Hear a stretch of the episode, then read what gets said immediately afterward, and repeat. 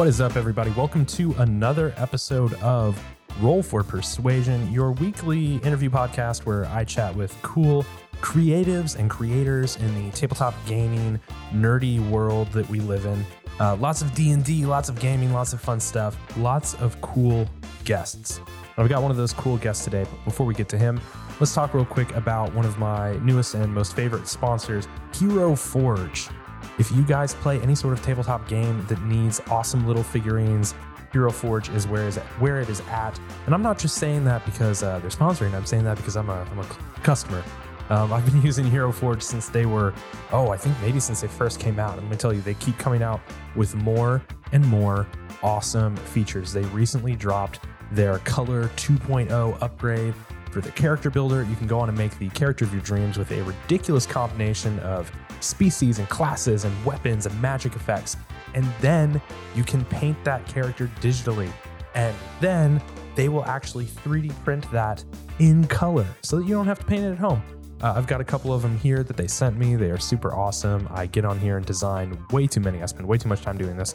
So thank you to them for supporting the show and for giving us awesome, awesome things to use in our D&D and tabletop games. Make sure you check them out, heroforge.com. They're fantastic. We are big fans. And now, without any further ado, let's get to one of those cool guests that I was talking to you guys about. Very excited to have him here. We've been chatting for a while. I appreciate his patience in getting this uh, scheduled. I'm super excited to have Joel from D and D and D on the show today. What's going on, man? Hey, hey, things are not too bad. all, all things considered, right? yeah, exactly. So, real quick, uh, give us a rundown of who you are, what you do, and kind of how how we got connected. Why are you on the show today? Yeah, uh, as Andrew said, uh, I am Joel. My name is Joel Arnold. Uh, I've been a part of the podcast D and D and D, which stands for Dinner and Dungeons and Dragons, uh, for three years, over hundred episodes, and uh, the show is kind of like a dinner party. Like food is a major theme, but it's still you know an improvised comedic actual play uh, kind of podcast. And I just got really interested in talking to you, Andrew, after hearing just I love the mission of your show and hearing the different ways in which uh, D and D and tabletop uh, role playing games have informed people's creativity was just yeah. so cool. Uh, to me, um, or in, in my experience, I'm relatively new. I'm only three years into uh, playing Dungeons and Dragons, D and D and D, which we started three years ago, uh, was my first time playing, and oh, so wow. it's been really cool to kind of inch my way into the wider uh, D and D community and see sort of what a what a rich place it is with all kinds of different uh, ways that people can express themselves through it. Yeah, it's it's incredibly cool and uh, diverse space, and and I appreciate you saying that about um, you know the the show because that is the idea. I mean, that was the idea when I started. Was there are so many people um, and groups and teams doing cool things using D and D, tabletop gaming in general as a platform to express themselves creatively, and and it feels like they're more joining every day, and so it's uh, it's exciting and a privilege to get to chat with those people and people such as yourself. Yeah. Oh, and I just want to say, I also enjoy listening to the show, not just the concept. And listeners, Andrew's silky voice is his real voice. we were talking before, and I was surprised. I was like, it's not. It's not just what he puts on. Like this is his real voice. It's, it's, it's all great. the microphone and listening to a lot of NPR for sure. Uh, mm-hmm. Thank you. You are you are too kind. Um, that that's very cool. That the podcast uh, D and D and D, which uh, it, I keep being afraid I'm going to add three extra D's or too many N's oh, in yeah. there, but I, I think I've been nailing it so far. Um, that it was kind of your first experience because I think a lot of people, especially right now, play D and D or play whatever game they're into, and then somewhere along the way they go, "Oh, you know, what if we streamed this? What if we made it a podcast? What if we shared it in some way?" So what was the what was the process for you um, being a part of that show and kind of how did that how did that originate? You said going three years now, which is awesome. What was kind of the impetus for you guys to start that project? Yeah, it, it definitely is a, a different route than I feel like a lot of people who are playing take. Where first for me it was, uh, you know, performance based. It was at a table with friends. Uh, that's in common with I think a lot of people's experiences uh, but it was always intended to be you know, in in how we made it different than kind of that more casual environment. Uh, so this this sixth group of friends, uh, we knew each other from uh, sort of two thirds of the group knew each other from a YouTube channel called Practical Folks that we had created together. Uh, we did uh, comedy sketches and uh, some unscripted shows. One of them called Drunk Disney that I'm still really proud of, where uh, three my friends and uh, guests, me a couple of times, would watch a Disney movie, play a drinking game, and kind of riff, and then we'd make that into a tightly edited uh, 15 or 20 minutes and which is really the secret to doing like a, like a drunk version of anything. Yes. So I've seen a lot of people try it where they're like, "Oh, you just drink a lot and watch things." No, no, no. We feel like we're really funny when we've been playing a drinking game, but really it's more about the highlights. So getting the highlights and Oh, editing yeah. it down that uh the smart move. Yeah, my friends uh James, Chelsea, and uh Dave. Dave is not a part of the podcast, but is so funny on that series.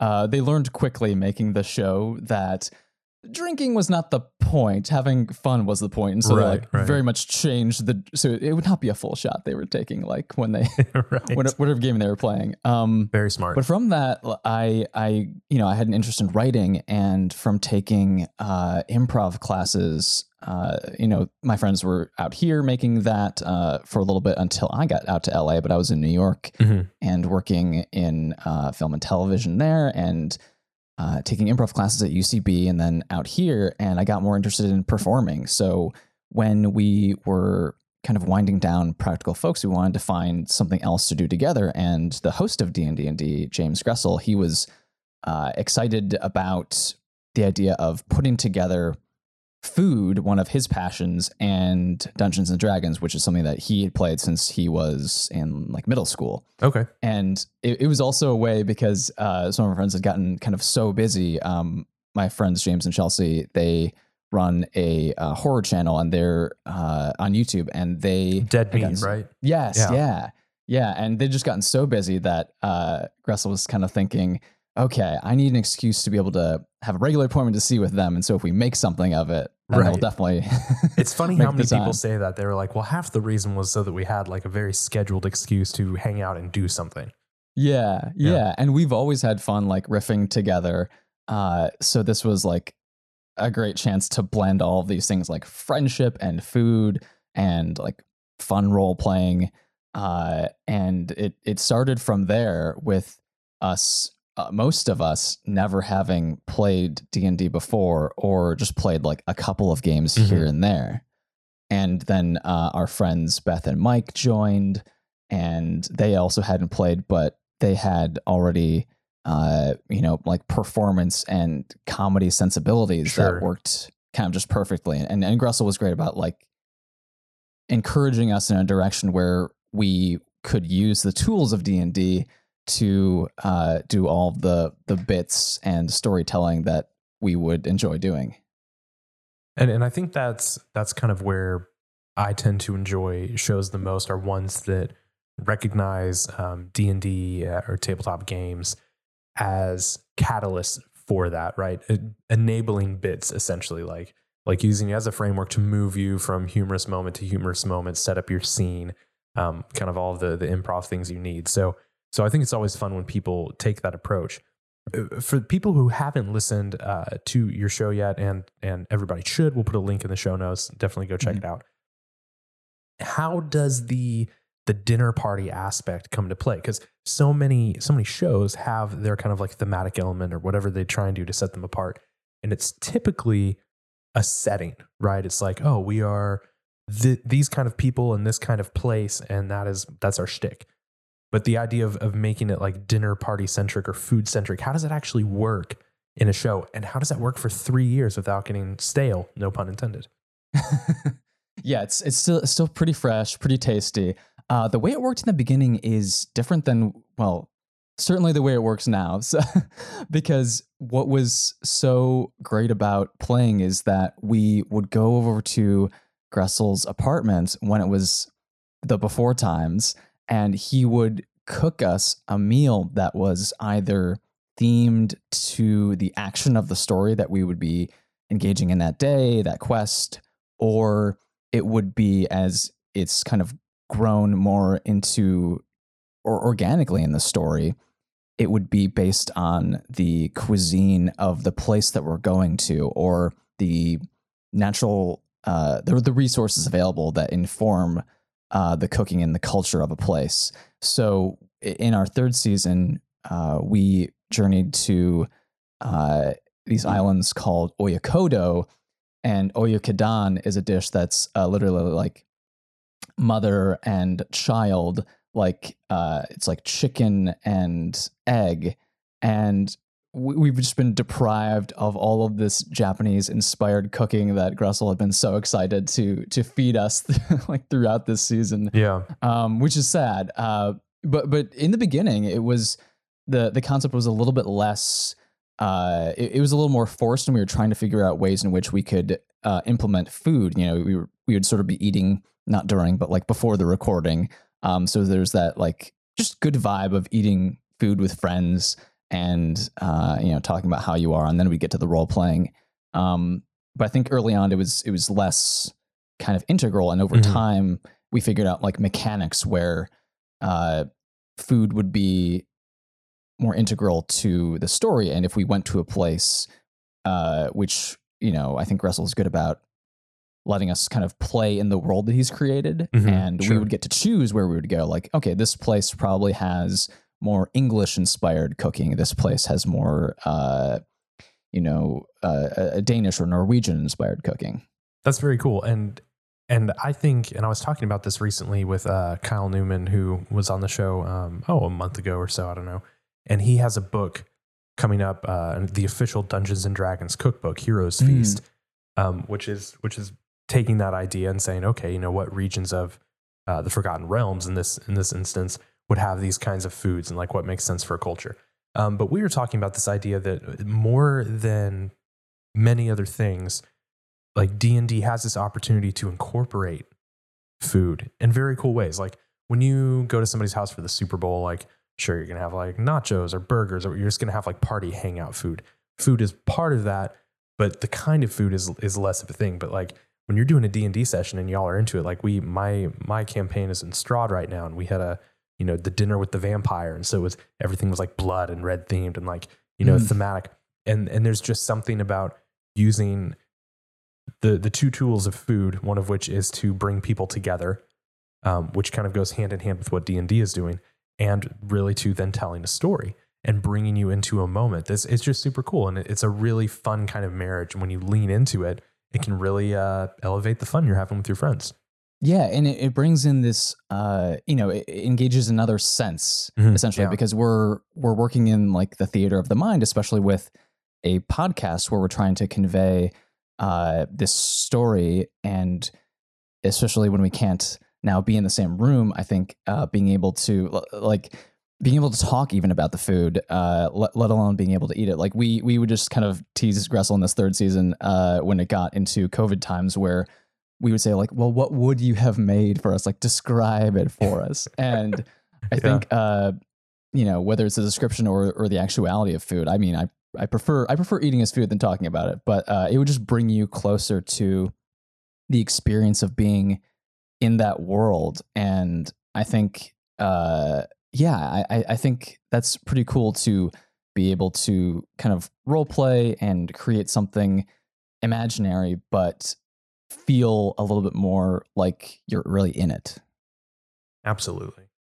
So, what has the experience been like then doing a podcast? Because I always enjoy talking with podcasters because it's such an interesting and unique and still very kind of Wild West esque sort of uh, landscape if if you're producing a podcast, I feel like YouTube is is pretty well defined at this point, and there are you know lots of certain strategies and mm-hmm. numbers and advertising and all the stuff you can do. But but podcasts and growing a podcast from scratch, um, it just takes a lot of uh, kind of guesswork. I feel like at the beginning for a lot of people, there's not like a defined framework of how to be successful. So what has has growing the show been like over the last three years?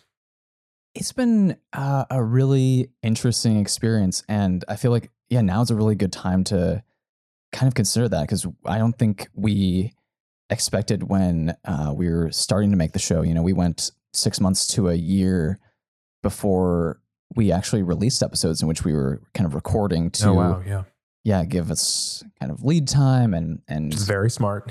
yeah yeah i think i heard a recent episode where you were saying like yeah i want to have two months banked and now it's become like down to two weeks or one week and it's hard to keep up uh, yeah, I, yeah, yeah i think we experienced the same thing um my friend uh james gressel he was yeah very invested in um making something that he felt would live up to uh his kind of points of inspiration one of which being was like uh the adventure zone and sure. he really wanted to have something that was like well produced, good sound quality, tightly edited. And when we went to launch it, we were trying to figure out like, okay, how can we grow the podcast? Because we will be happy if like 100 people listen because we're just having fun doing Right. it. But I think at a certain point, if people weren't invested and if a community hadn't grown around the show, that we wouldn't keep doing it for Sure, 100 yeah. episodes. And yeah, well, it, it was interesting. I, I had an interest in audio and uh, podcasting personally uh, several years ago. Um, well before this, I interned at uh, National Public Radio and later Oh, at uh, Midroll Media, which is Yep. sort of the parent company of Earwolf. And those experiences were very cool, but in terms of like the nitty gritty of podcasting, I learned the most uh, doing this, like figuring out from scratch. Okay, Right, how can we produce something that sounds good without taking up ninety percent of our time because we still want to be, you know, it's not something that makes money necessarily. So it's a hobby that we want to enjoy. How can it not be something that we hate doing because we're spending so much time on it? Right. Yeah, I get that. Yeah, and it was a matter of figuring out like, okay, we, you know, we started working, I think, in Audacity as a program, and eventually moved over to Audition when we figured out like, okay, some of these things we're doing manually, we can do by automatic processes. Sure. But even three years in, we just figured out how to apply effects in like the multi-track as opposed to doing more uh oh, really? yeah like destructive editing Yeah. uh we would be applying effects that way and now so you'd be just like opening up yeah. the single wave file and like, Yes. okay, right. Yeah, and it worked for us, but Sure. it was it, it, the impetus was that it was taking too much time. yeah, um, yeah, and I was feeling that. But uh, yeah, I, I think what was what was cool about growing the show is that we uh, it feels like we cheated a little bit because we had from Practical Folks that YouTube channel, we had a little bit of a base where Sure. people had found us there and liked what we did and were willing to give the the show a shot. So we had that, but I think they wouldn't have stayed with us if it wasn't something good and wasn't something that's you know I'm proud of. yeah. Uh, so it was nice that we had that little boost, and then from there, uh, word of mouth seemed to be the best way that we could grow by fan, like you know, kind of asking fans to spread the word a little bit, and me even at times just like searching on Twitter, like looking for new podcasts and like replying at people, be like, "Hey, do you like D and D? You might like this one." Um, so for a little while, it was very targeted and direct and working from like a small scale and then yeah it's it's grown in a way where once we got our you know we, we got our first fan art like th- two years ago and i was like this is incredible this is amazing and now to to see that kind of regularly happen is still kind of wild yeah. and I don't fully understand. I I feel like it's hard to replicate the success of a podcast. Make a successful podcast. Make a podcast people like, and then will find and listen to regularly. Uh, because there's so many that are small and deserve more listeners. Right. But I'm just, I guess, happy and lucky that uh, people have found us a little bit. And what is that experience of? I feel like there's not a way to say this without like sounding weird, but like, what is the experience of like having a community, and in the sense of like like people who maybe you've never met before, probably haven't met before, who choose to dedicate X amount of time every week or, or whatever your release schedule might be to listening to you and talking to you. My show's a year old, so I'm just kind of now kind of getting a taste of that, and it's still kind of like. oh of yeah, like I was gonna say congrats on a year. as of uh, as of when we're recording this, uh, like in a week, like a week from tomorrow, um, which is pretty cool. We pulled it off one year in. Yeah. Um, but but what is that like? Like like knowing. Does it affect how you play? Does it like is it in your head at all? Like oh, you know what, people are listening and have expectations, or we don't want to let people down, or um, d- does it impact you in any way? Yeah, I think that once we started getting a little bit of a response, uh, I was the social media manager for D and D up until uh, kind of a few weeks ago. Actually, I retired my character, and it felt like kind of the right time to move on from the show. And I'm trying to explore more into the D and D space and and work on uh, different uh, podcast projects. But uh, I'll definitely miss um, being sort of the first uh, line of of seeing all the interactions that Sure. Yeah. We were having because it, it's just hugely validating i think to have people like engage with something that you've kind of poured so much time and energy and creativity into and uh, say that they like it. And you know i, I think there's a way in which uh, you could kind of o- overdose on that be like just give me all of that serotonin and Right, dopamine. Yeah. um, but uh, yeah, it, it was just really encouraging, to, uh, especially for people to like see the the story we were telling and like really connect with moments that we thought were also so funny. And it's like, you know, when I listen to a good podcast uh, that I enjoy, like feeling the chemistry of the hosts uh, is like you feel like you're in on a joke and, and part of something. And to see people do that with ours, and then I think the best thing has been not just like receiving compliments and praise, but uh, seeing the people who liked our show connect with each other. Like they started Yeah, a subreddit, yeah. they started a Discord, and uh, I I think our our fans are particularly uh, just awesome. That like a lot of them are like young and queer and just so affirming and encouraging of each other. Like I'll pop into the Discord just to, like to get like the parent of the slumber party, just like see what's going on Right. Yeah. and uh yeah they're just so kind of kind and uh just nice to each other and then I, I yeah it's, it's I, I would love to take a little bit of credit to be like I hope we inspire or like encourage and gender like some of that like we attract those people yeah. and that's just super cool That, yeah, I can't say enough about that, that about that's the experience of, like, cool. Yeah. yeah and I feel like I feel like I've learned from them too in terms of like making the show um to answer that question yeah I think uh I like took a risk in making uh a like a choice for my character. My character is uh or a regular part of the show now, uh, but I'll like pop in from time to time. Um he's a uh ranger. Um we, we somehow ended up with two rangers on the show. Okay. One of the least popular classes as it turned out. I knew nothing going in, so I chose a Well, at ranger. least at least all of the terrain was your favorite. Like that helps. Yeah, that's right. I think I think we both liked forest and we're like, great. You're like, what if we didn't go into the city, guys? What if we just camped more? Right. Yeah. I think that was a question times where it's just like, I don't know, cities? Mm, what? I want to leave. um, but my character like is a like a kind of, you know, awkward uh started out at least like re- revenge hungry, um milk loving cuz he he came from like a dairy uh like a very much dairy based culture.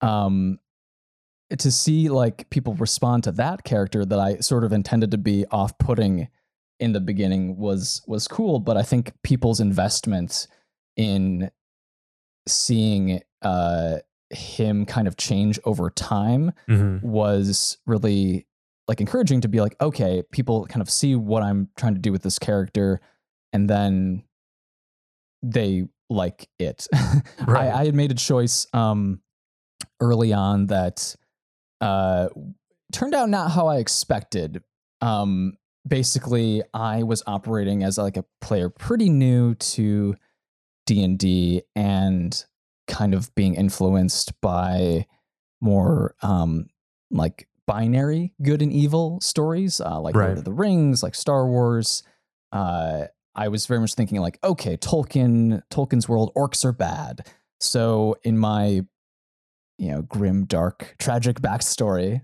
that i created for uh juno my character um i thought like okay he his family his kingdom were wiped out by orcs in a savage um, just uh genocide Just all And- the tropes, like every Yeah. trope. Yeah.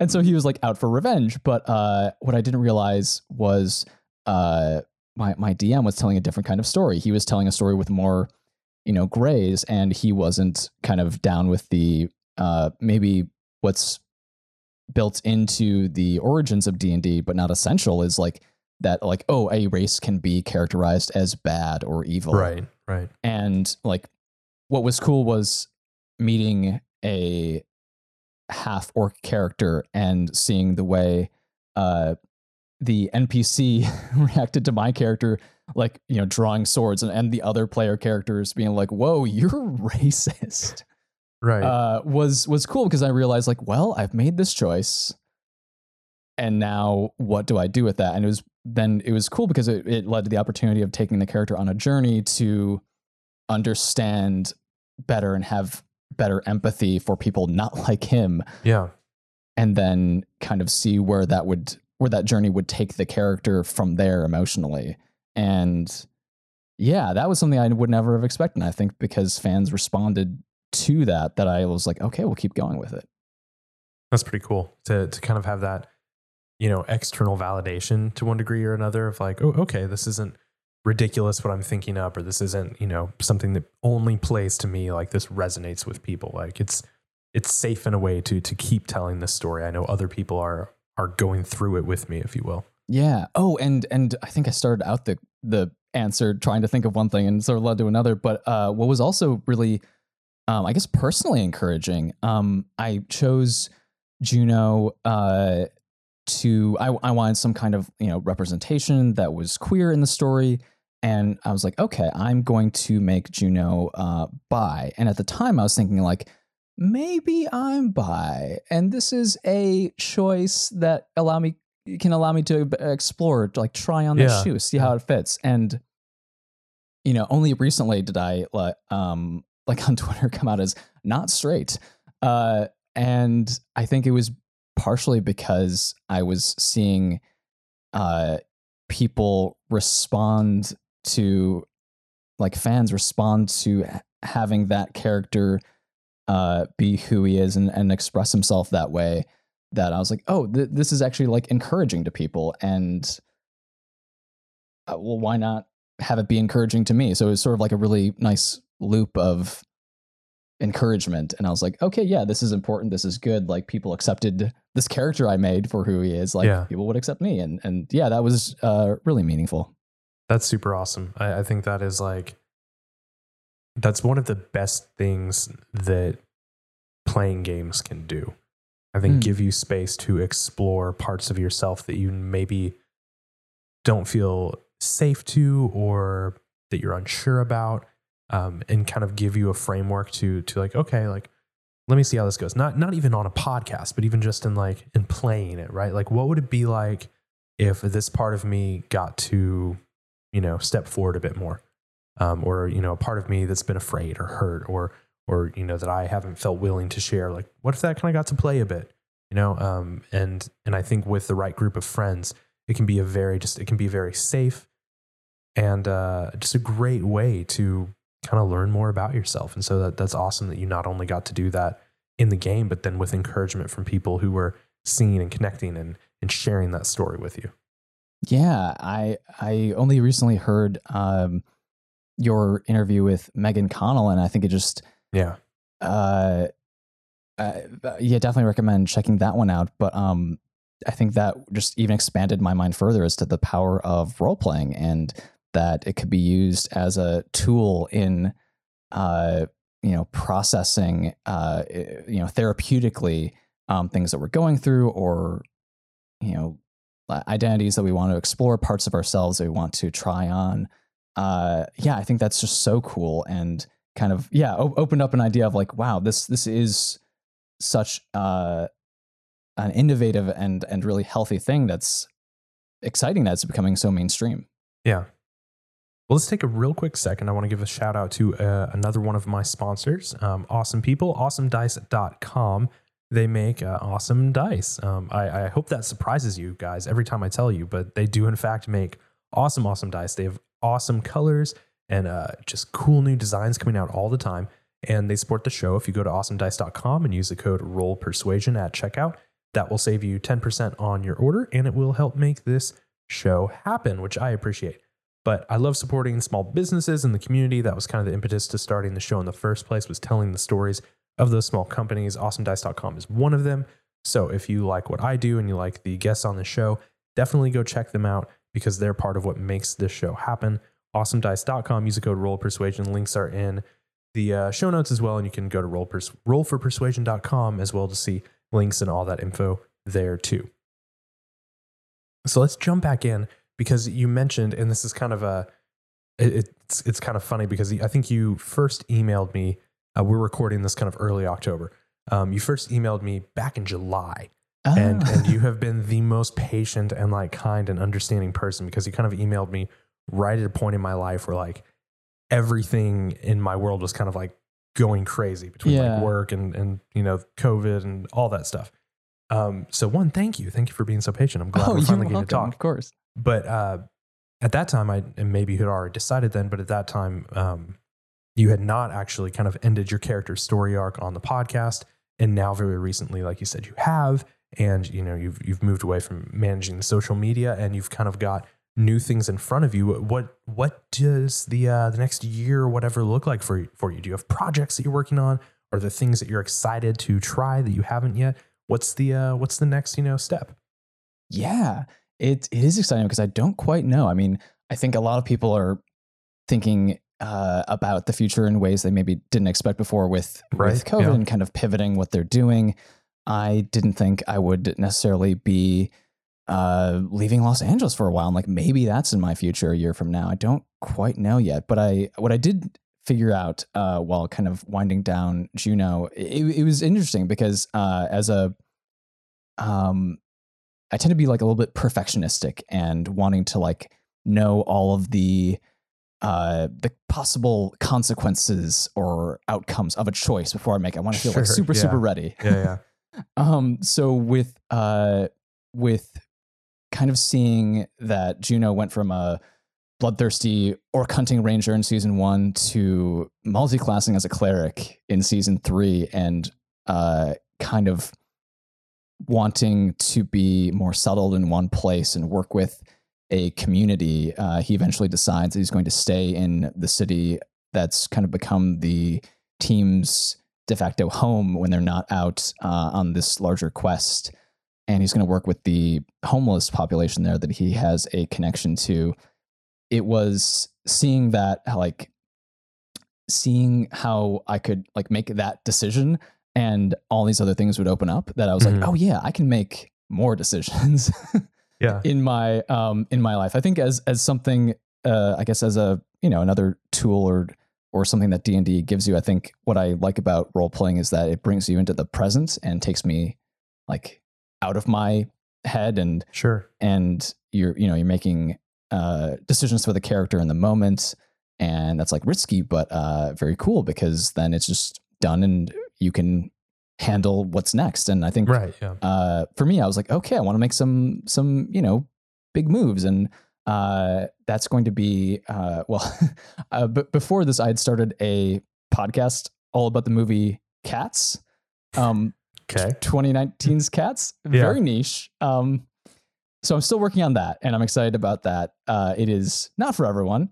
but if you have an interest in the movie having seen it or you just like want to know what it's about it might be for you so i'm still doing that and i think that's just for fun but Yeah. yeah i, I want to get to know more folks in the d&d and tabletop role-playing uh, community and see if i can you know try out a new character uh, maybe guest on some shows and another thing i'm really excited about is like you were saying kind of d&d was built from the ground up and i learned a lot of the social media managing also editing and, and, and mixing skills that i uh, you have now from doing that and i want to you know i'm trying to maybe go a little bit freelance work for Yeah. other shows mix and edit them uh, consult especially since i want to like impart the knowledge i gained that i just Yeah, didn't yeah. have uh, you know work with smaller new shows and uh, see if i can give any technical or, or maybe even creative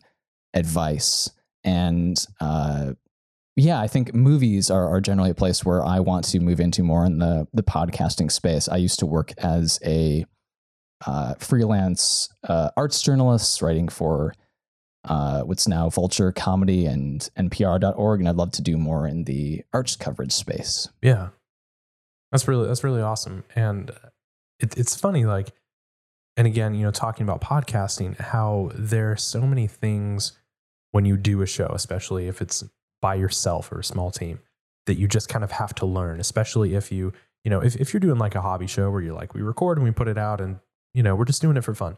Um, that's one thing, and that, and that's fine. There's nothing wrong with that, but if you were like doing it in with the intention of how can we make this uh, successful or grow mm-hmm. it or, or, mm-hmm. get it in front of people you're kind of forced if you don't have a background in it to learn a lot of things like not just editing right? Like audio editing sure.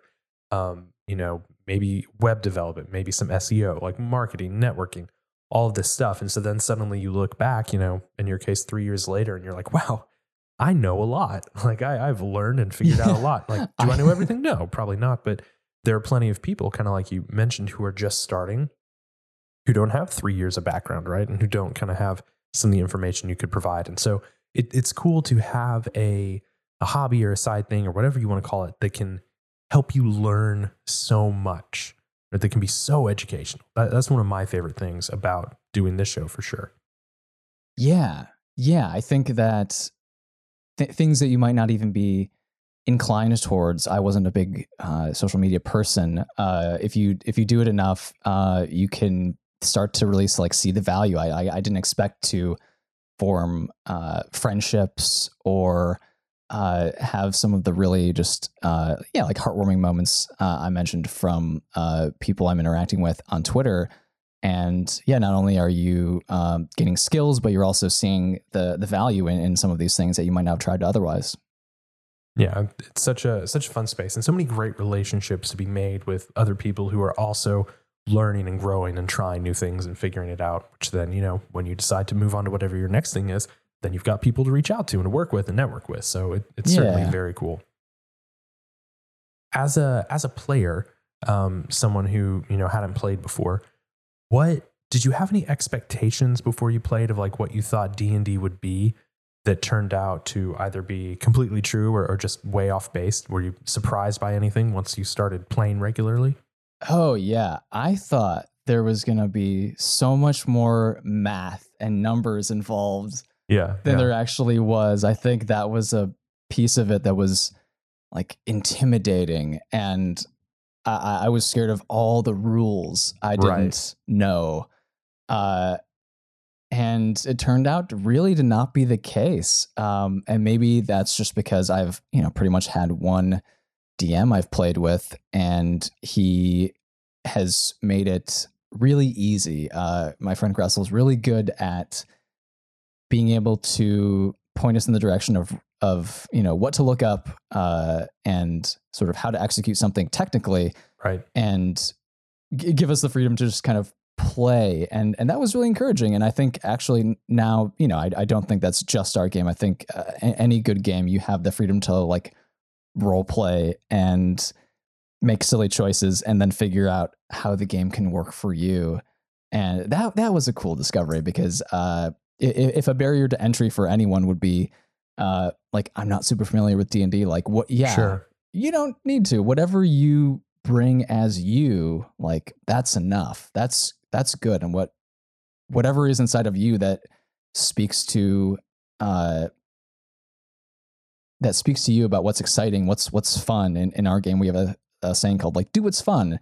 And that doesn't have to be like following all the rules meticulously. Yeah. It's making choices and doing kind of what what you want to do and and seeing how the tools can work for you. Have you uh you know in your growth as a player like um, or, or, maybe even let me rephrase this question: Did you ever, at any point in your life, uh, think like, "Oh, I'm going to end up being somebody like a D and D guy"? Does that make sense? Like, like, oh, that's the kind of nerdy I'm going to eventually be. Like, do you think, uh, yeah. you know, Joel from ten years ago would have laughed at the idea that you would, you know, be regularly playing Dungeons and Dragons like all the time? Yeah, I, I recently I was as I'm now intentionally trying to kind of really get to know more of this exciting community. I was thinking like oh, do I still have some some biases, some some previously held uh, and unfounded stigma around D and D? Because I think I did going into it, where I liked improv. I liked certain D and D podcasts, but I think the image I had of D and D was influenced maybe by, uh, you know, depictions like in the '90s or 2000s of like men huddled in basements or uh, like satanic panic stuff, and right. Yeah. getting to I think entering into it and actually seeing like how uh, diverse the community is. Uh, yeah, that it, I, I think if I was looking at me like five years ago and and saying like, okay, oh, you're gonna be a D and D guy now, it would have been like, mm, what is that? What kind of choice is that? But now it's like, no, this is great, and Yeah.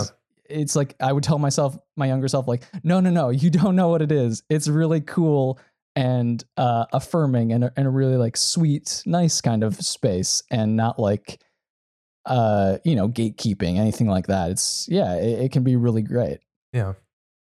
That's super cool, man. I'm I'm really excited for for you and not just the journey kind of you've come on with D and D and D, but where that's kind of set you up and, and what you have in front of you. I'm I'm looking forward to seeing uh whatever it is you do next. oh yeah thank you And so, you know, in the interim, let's go ahead and tell people where they can find uh, find D and D and D if they want to listen to old episodes that that um, you guys started or new stuff coming up. How can they check out that show if they want to get started? Yeah, uh, one of the things that's really exciting right now is that uh, D and D and D just became a Spotify exclusive. Like they're investing in the show; they like it so much. So That's awesome. yeah, yeah, you can find it on Spotify. Uh, all 100 plus episodes, and the fourth season is going to start at the end of October. That is super cool. Yeah, Spotify's going hard like for podcasts. So that's Yeah. that's awesome that you guys are uh that's pretty great. That's got to be pretty awesome. So check out the show there and we'll drop a link to the Spotify page in the show notes.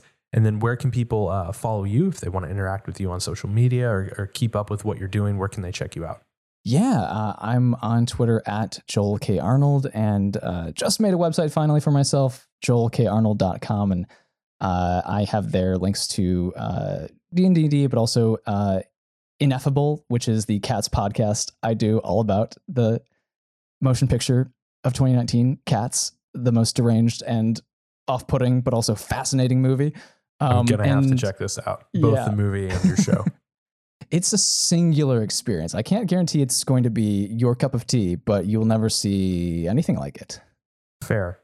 Um, and yeah, and and if anyone, yeah, if you are uh, uh, someone who's like starting in the podcasting space and you have a, a an idea for a show, or you're just starting out with a, a D and D and D group, and I add too many D's, a D and D group, and uh, you're thinking like maybe I want to make it into a podcast, like I'd love to talk to you. Um, and yeah, you can reach out to me on on Twitter. Uh, give me a DM if you're curious, and I might be able to impart some advice. Awesome. Well, for sure. And like I said, we'll have links to all that in the below so that you guys can check out Joel. Uh, thanks so much, man, for joining. Um, you're going to stick around for a bit, as those of you who listen to my show know. If you are a Yeah. supporter at patreon.com slash roll for persuasion, you get access in your exclusive backer feed to the Zone of Truth segments that I do with my guests, where we chat about really anything. I tell them, I tell my guests anything that isn't D&D and or the thing that brought them on the show. So we love talking about role playing. We love talking about gaming. Um, but there's always some sort of cool hobby people have that I love hearing about. So, uh, Joel, have, have you thought of anything that is uh, something you're into or something that you enjoy? Um, I can I can keep riffing as you look around the room. I was literally looking around the room for like, is there something here that's gonna tell me what I like? and no, what I wrote down when you when you uh, mentioned the segment because I, I I'd forgotten about it. I was just like, okay, what are my interests? My cat, movies. well, I, actually, no movies. Let's talk about let's talk about movies yeah. because you've mentioned I love I love movies. I love talking with my guests about movies. So um, that's what we're gonna do on today's Zone of Truth segment, brought to you by Smuggler's Coffee. If you are a Patreon supporter, patreon.com slash roll for persuasion. You too can get access not just to Joel's episode, but to all prior episodes with the Zone of Truth segment, which at this point goes back like six or seven months, and uh, all the future ones. So definitely think about supporting the show there. And uh, yeah, we'll stick around and we will talk about movies, and that should be fun. But until next time, guys, I'm very excited uh, with some of the stuff coming up. Keep an ear out. I think we're going to be doing some sort of special birthday anniversary. I don't know what you call the the one year whatever of a podcast, but the uh, the one year celebration of the show and all the cool things I've gotten to do with it. Um, I'll be putting stuff about that out on Twitter and whatnot, so keep an eye out probably here in the next couple of weeks. I think we'll do some sort of really cool live stream. We'll see how it goes. But uh, that is it, guys. That has been the show. Make sure you check out rollforpersuasion.com if you want to get in touch with me at rollpersuasion on the social medias. And until next time, guys, enjoy your games.